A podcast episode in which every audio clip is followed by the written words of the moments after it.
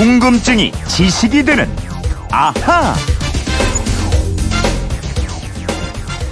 네, 오늘은 휴대폰 뒷번호 8940 쓰시는 청취자가 주신 궁금증입니다. 어, 울릉도 앞바다에서 발견됐다는 보물선 때문에 시끌벅적합니다. 해외에서는 이런 보물선 소동이 가끔 있는 것 같던데 우리나라에서도 예전 이전에 진짜로 보물선이 발견된 적이 있나요? 갑자기 궁금하네요 하셨습니다. 새로운 궁금증 해결사 MBC 이영은 아나운서와 풀어보겠습니다. 안녕하세요. 안녕하세요. 이게 영화 캐리비안 해적에서 나올 법한 일들이 현실에서도 자주 벌어지고 있어요. 네, 정말 신기한 일입니다. 보물이 굳혀 묻혀 있는 섬이나 보물선을 발견하면 그야말로 대박, 일확천금하는 거잖아요. 네. 그래서 말씀하신 캐리비안의 해적이나 몬테크리스토 백작 같은 작품들에서 흥미를 끄는 소재로 자주 활용돼 왔는데요.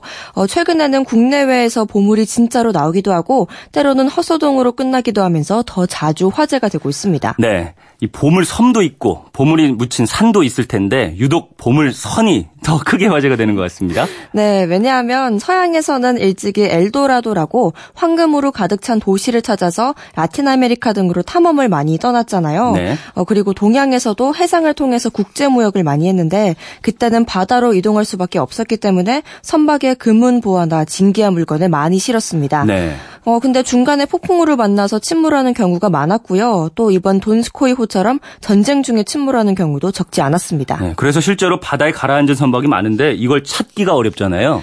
네, 선박이 침몰한 지점에 얌전히 가라앉아 있는 게 아니기 때문입니다. 네. 어, 거센 물결을 휩쓸려서 이동하기도 하고 또 선체는 부서지거나 부식돼서 흩어지기도 하고 또 시간이 흐르면서 흙에 뒤덮이기 때문에 육안으로는 찾기가 무척 어렵습니다. 그렇군요. 그래도 보물선으로 발견돼서 화제가 된 적이 꽤 있었죠. 네, 몇 가지 말씀드리면 미국 증기선 센트럴 아메리카호가 유명합니다. 네. 캘리포니아 금광에서 캔 된 21톤 상당의 금을 싣고 가다가 1957년에 침몰했고 이중 14톤이 바다에 가라앉았는데요. 어, 1988년에 토미 톰슨이라는 트레저 헌터 보물 사냥꾼이 미국 사우스캐롤라이나 주 해안에서 이 보물선을 찾아냅니다. 네.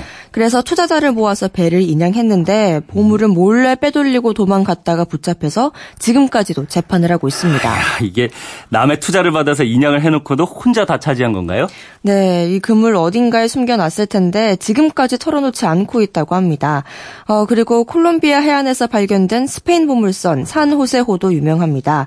이 배는 약 19조 원의 가치가 있는 것으로 알려져 있는데요. 네. 배를 발견한 건 미국 탐사업체고 발견된 지점은 콜롬비아 영해고 그리고 배의 원래 국적은 스페인이에요.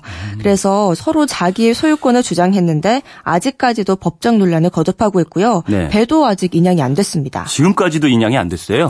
네, 소유권과 인양 방식 등을 놓고 콜롬비아 정부와 스페인, 콜롬비아 시민단체 등이 법적 외교적 분쟁을 벌이고 있기 때문인데요. 네. 어, 간밤에 들어온 외신을 보니까 콜롬비아 정부가 이 보물선 인양 작업을 잠정 중단하고 차기 정권에 이양하기로 했다고 합니다. 아, 그렇군요.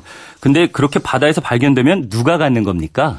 이 보물선의 소유권은 항상 국제적인 분쟁거리입니다. 네. 해양법상 침몰한 선박은 배가 속해 있는 선적 국가의 소유입니다. 네. 그리고 전쟁 중에 침몰한 군함은 승전국이 항복을 받고 전리품 선언을 한 것이라면 승전국의 소유가 됩니다. 승전국. 네, 그렇지만 산호세호처럼 실제로 찾아낸 사람이나 탐사국이 소유권을 주장하고 또 그렇게 인정받는 경우가 많다고 합니다. 어, 그러면 그때 그때 경우에 따라서 다 다른가요?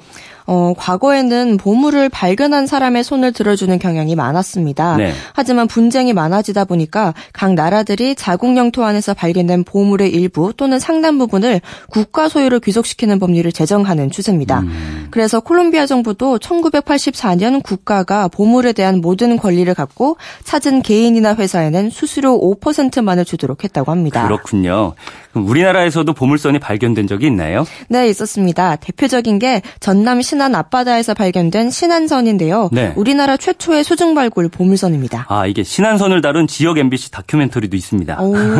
그런데 이름이 원래 신안선인가요? 어, 아니요. 이 배는 1323년에 중국에서 일본으로 가다가 신안 앞바다에서 침몰한 선박입니다. 네. 당시 중국은 원나라 시절이기 때문에 원나라 국적에 배이거나 아니면 중국과 고려 상인이 공동으로 운영한 무역선일 가능성이 크다는 것이 학계의 분석인데요. 예. 어, 배의 이름이 정확히 드러나지 않았기 때문에 발견된 지역 신안 이름을 따서 신안선이라고 부르고 있습니다. 그렇군요. 이 신안선은 그러면 누가 발견을 했죠? 어, 이번 돈스코이 호나 서양에서처럼 보물 탐험가들이 나선 건 아니고요. 네. 어부가 우연히 그물로 건져 올린 청자 화병 도자기 몇 점 때문에 엄청난 보물을 발견하게 아, 됐습니다. 그래요? 이 고기 잡다가 그물에 도자기가 딸려 나온 거예요? 네, 전남 신안 지역에는 오래전부터 옛날에 큰 배가 가라앉는다는 말이 전설로 내려오고 있었는데요. 네. 전설 속의 그 지점에서 청자, 백자 6점이 어부 그물에 걸려 나온 겁니다. 근데 이 어부는 그게 가치 있는 도자기인 줄 모르고 그냥 마루 밑에 놔두었고요. 네. 이듬해 초등학교 교사인 동생한테 보여줍니다.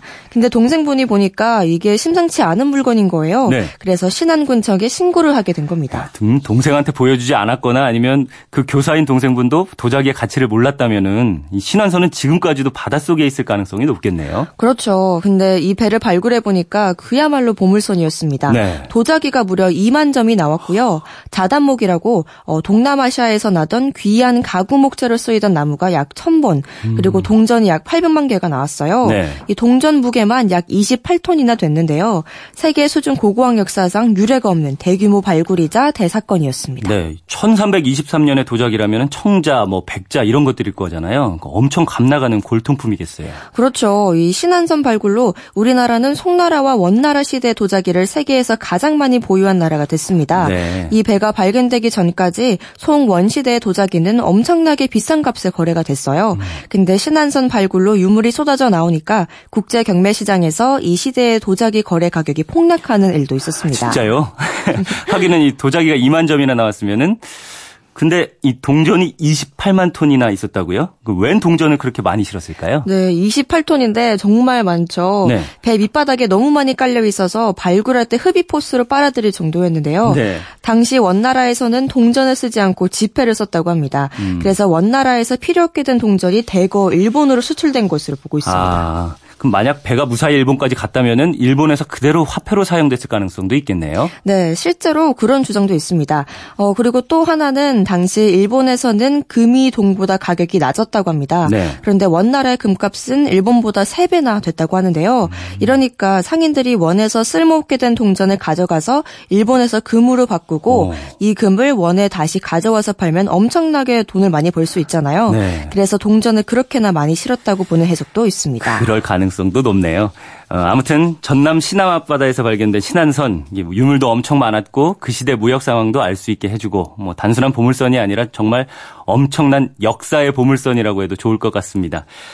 8940님 궁금증이 좀 풀리셨나요? 준비한 선물 보내드리겠고요.